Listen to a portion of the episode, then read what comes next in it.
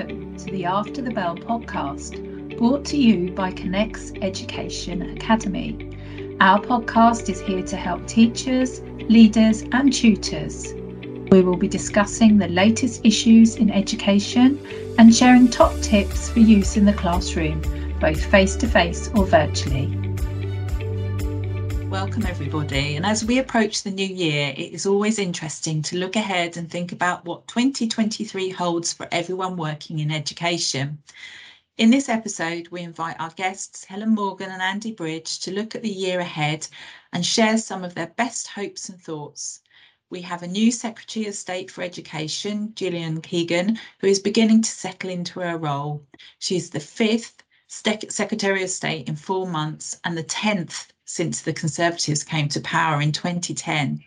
So let's start by thinking about what are the priorities that the new Secretary of State is setting out for educators in 2023.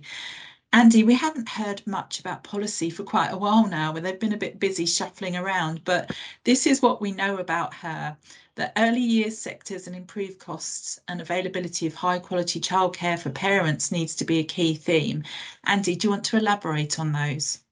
Yeah, um, I'm just laughing uh, that, like, like you said, their 10th education secretary in, uh, since Conservatives came to power and fifth in four months. That's just madness, isn't it? Um, totally mad. Anyway, yeah, it, you know, it, it's difficult to know. Um, she hasn't given much away. We've not really had grand policy announcements yet, um, other than uh, she sent a a welcome to school leaders that had some um, details in there about things that are important to her. So, as you said, she talked in there about the early years sector, um, which actually I think is a really welcome um, focus and one that we've not really had over the last 10 years or so. So, the importance of having parents have choice um, and lots of availability of affordable, high quality childcare. Um, we know that she left school at 16. She did an apprenticeship, she did a sponsored degree. So we think that there's probably going to be that kind of focus on vocational learning um, and apprenticeships. She's very passionate about the further development of the T levels, um, which I think, you know, they've been small scale so far, but I think probably people will quite welcome that it, it's not going to be another reversal, another scrapping of something that people have, have invested time in.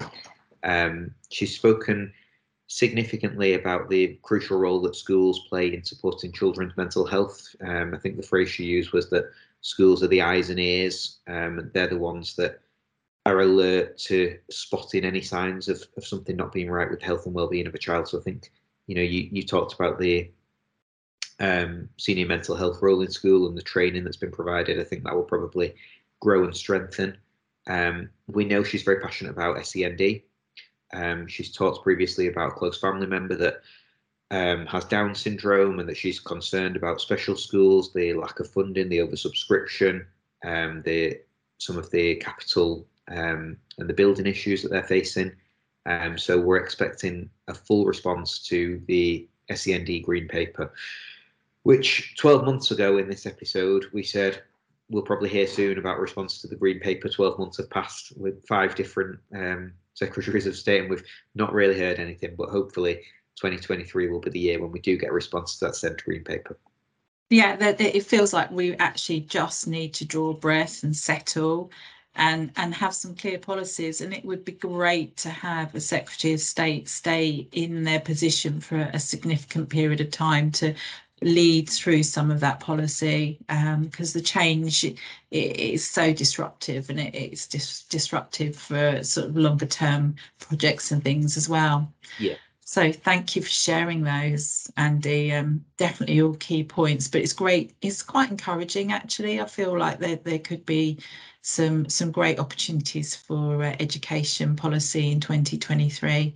So Helen, what things are at the top of the agenda for schools moving into 2023 from your perspective? Yeah, I think sort of similar to what Andy and you were saying there. I think you know, early years is a big focus, and I think it's a really welcome one in the profession. You know, we need to, if we're going to get it right for students, we need to get it right from the start and build those really strong foundations in terms of basics uh, with language, uh, with reading and writing, and with students personal development, um, and we need to to get that focus on the whole child. I think the issue of funding um, is one that is at the forefront of most schools thinking. Um, it's a real challenge. Um, you know, we have an unfunded pay rise, as we said in the last episode, um, and there's an expectation of continuous improvement with less and rising energy costs. And, you know, it, it it's a real challenge for schools because, you know, I used to say that that the pie is only so big, um, and you've got to decide how you're going to cut it. So if you're going to cut it and spend more money on staffing and you're going to spend more money on energy, then something else has to go. Um, I think, you know, SEND, as Andy said, is a, a big priority for schools. And again, nobody will disagree with that. Um, we need to make sure that those, you know, students who are vulnerable and who have additional needs get a great education too. Schools need to be places where all children can learn well. Um, but I think one of the, the biggest ones for schools at the minute is issues with recruitment um, and retention. I think I read something last week which said, you know, schools are about 40% down. Um, sorry, um, provision for, for teacher training is about 40% down on where it needs to be. There are stats like one in three new teachers um, leave the profession in their first few years and we've got to we've got to do something to address that and you know really think about what it is that would make the profession attractive and remove some of those barriers that make yeah. people leave in terms of workload pressure scrutiny um, you know teaching in so many respects is such a great job um, and we need to attract people who want to do it and who are determined to do it really, really well. Yet, you know, the government have put in place um, a, a new system for who can deliver teacher training, and they've effectively, you know, reduced the number of providers and some excellent providers um, significantly. Um, Andy, I don't know if you want to come in on that one as well.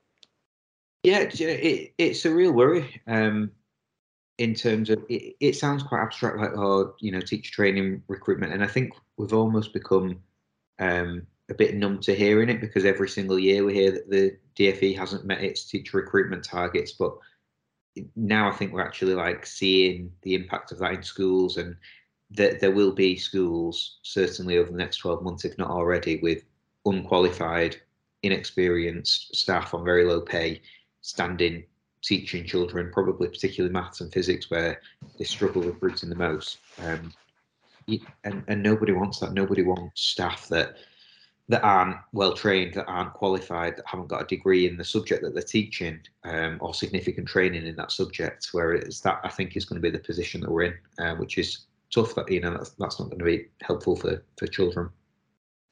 Yeah, it's about that stability, isn't it? You know, ch- children learn best when they feel really safe and valued and having stable staffing is a key part of that and it's a key part of building school culture um, with you know those routines and expectations. But if your staffing isn't stable that's really challenging and, and you're seeing schools advertising you know for for teachers and you know they're attractive jobs and they get no applicants. Um, and i think that's really frustrating would would that be something yeah. you've seen, Andy? Yeah, definitely. I think it, um, just the narrative around teaching. Sometimes the uh, the tension, the political uh, way things are conveyed is it, teaching's quite easy. Why people moaning? They need to be more resilient, get good holidays. We've given them pay rises, which is all true. But actually, like th- there's something that's not quite right because if it was that easy and that enjoyable and that greater career, we wouldn't see the vast droves of people leaving the profession so early on. So I think um, you know there needs to be recognition of that and, and changing that narrative.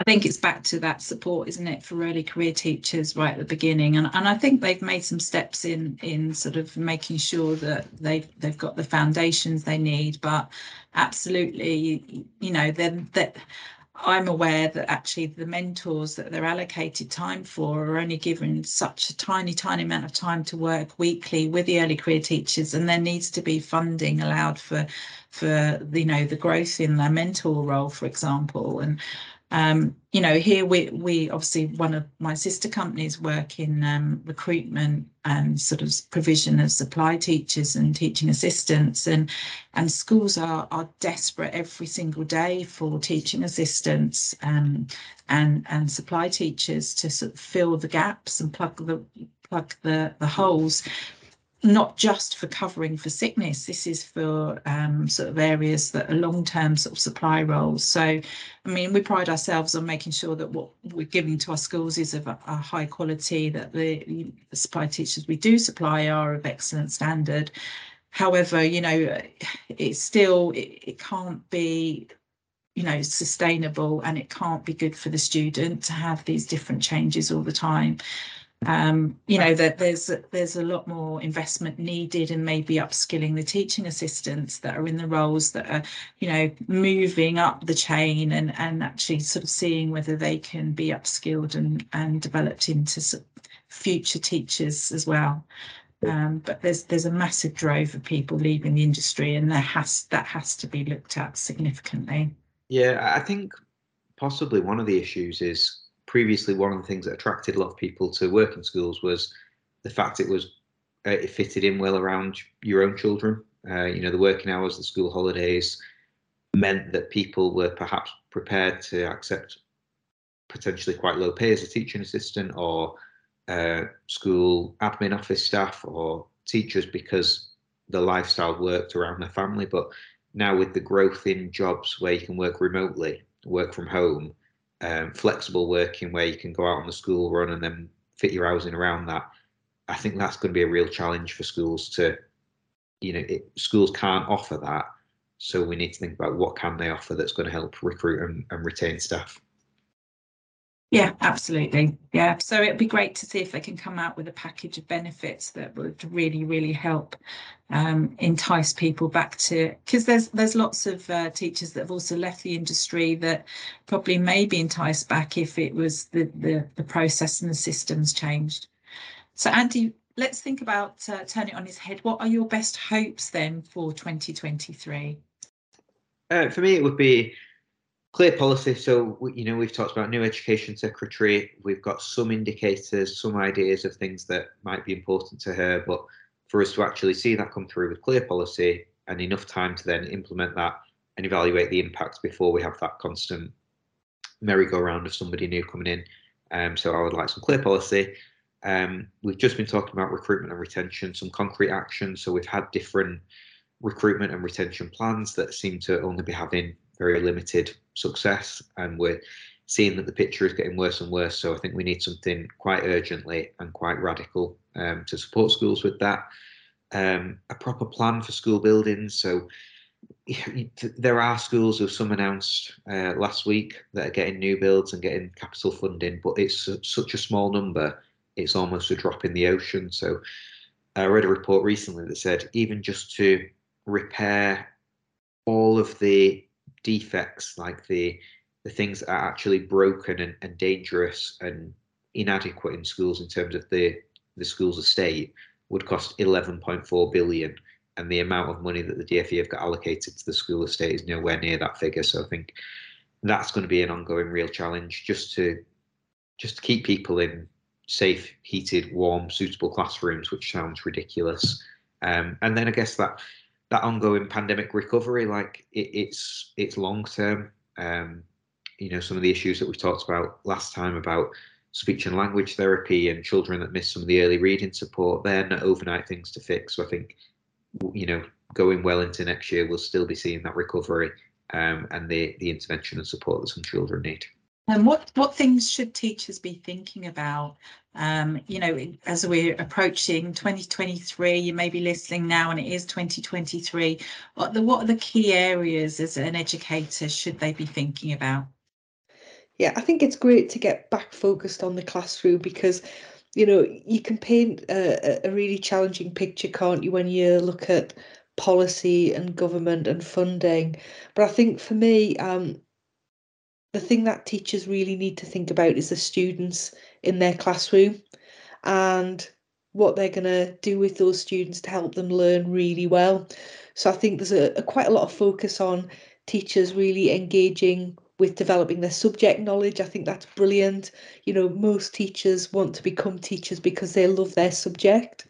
Um, I think that engagement with the research and what works best um, in terms of pedagogy is really excellent and something that teachers feel really motivated by. And I think one of the things as you know we we continue the pandemic recovery, as Andy said, is make sure that we maintain a focus on the whole child. Um, and we are those eyes and ears and we take seriously that notion of being in loco parentis that we become you know the professional parent for that child and we spot when things are wrong and you know we, we try and give those students the support that they need but i think for me um you know keep your focus on the children in your classroom would be the key thing so i've got my two experts here for education Andy and Helen. Uh, so I'm going to throw a great question at you. So have you got any New Year's resolutions? Oh God, mine New Year's resolution. I don't even properly set them because I'm just so rubbish at sticking to them. It seems like an entirely pointless process. But I would say my New Year's resolution is to get more sleep. That's what I'm going to try and prioritize next year. Yeah, Andy has two small children, so that's probably a good resolution. Probably not going to happen though, but I shall try. you probably go out the window on the first day, Andy. It's why I don't bother setting them. They never last. And I know I know mine is actually around my personal well-being and actually managing my workloads and, and being a bit more disciplined about switching off. And that goes, I think that should also be applied in the education environment because teachers take their work home and they sit there marking at night.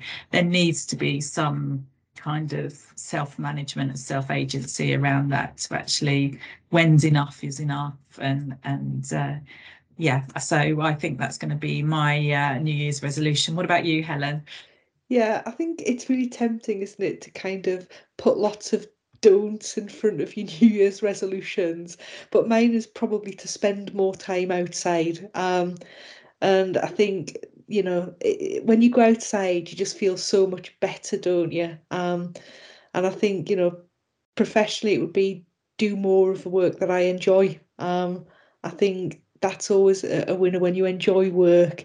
Um, then work becomes much more pleasant. So I've probably got two on the cards there. They all sound very healthy to me, though, Helen. So uh, yeah, do well, do, what, do what's good for you. Do what's good for you. So great to consider the emerging trends that we've got coming up for 2023. And uh, we've touched on how we can make sure we protect our students' education and how important it is to focus on the whole child. Looking at, you know, the priorities whilst the economic crisis continues and what actions and plans could be introduced to support retention and recruitment, whilst also we've still got the pandemic recovery continuing and catch up tuition. So there's plenty for the uh, current Secretary of State to get stuck into. So let's hope she's been listening to this podcast today. Our After the Bell podcasts are released on a weekly basis and provide quick tips and discussions with our experts around all things education you can listen to these on your daily commute, on your treadmill, or as your focus for the day. And alongside these, we're also going to be reintroducing our webinars, which are offered free to the educational community. Um, and again, top tips and experts, uh, Andy and Helen join us and others to focus on training and development for teachers, leaders, tutors and teaching assistants. So whether you're an early career teacher or looking for a refreshing approach to your teaching practice within school, we'll share these out to you. You can have a listen. Thank you both so much. Happy New Year to everybody. Um, feeling very optimistic about 2023 um, and where we're going. So um, it's always a pleasure to have both of you with us and uh, great to have grabbed you before the um, the start of term gets kicking off. So thank you both so much. Thank Thanks, you. Georgie.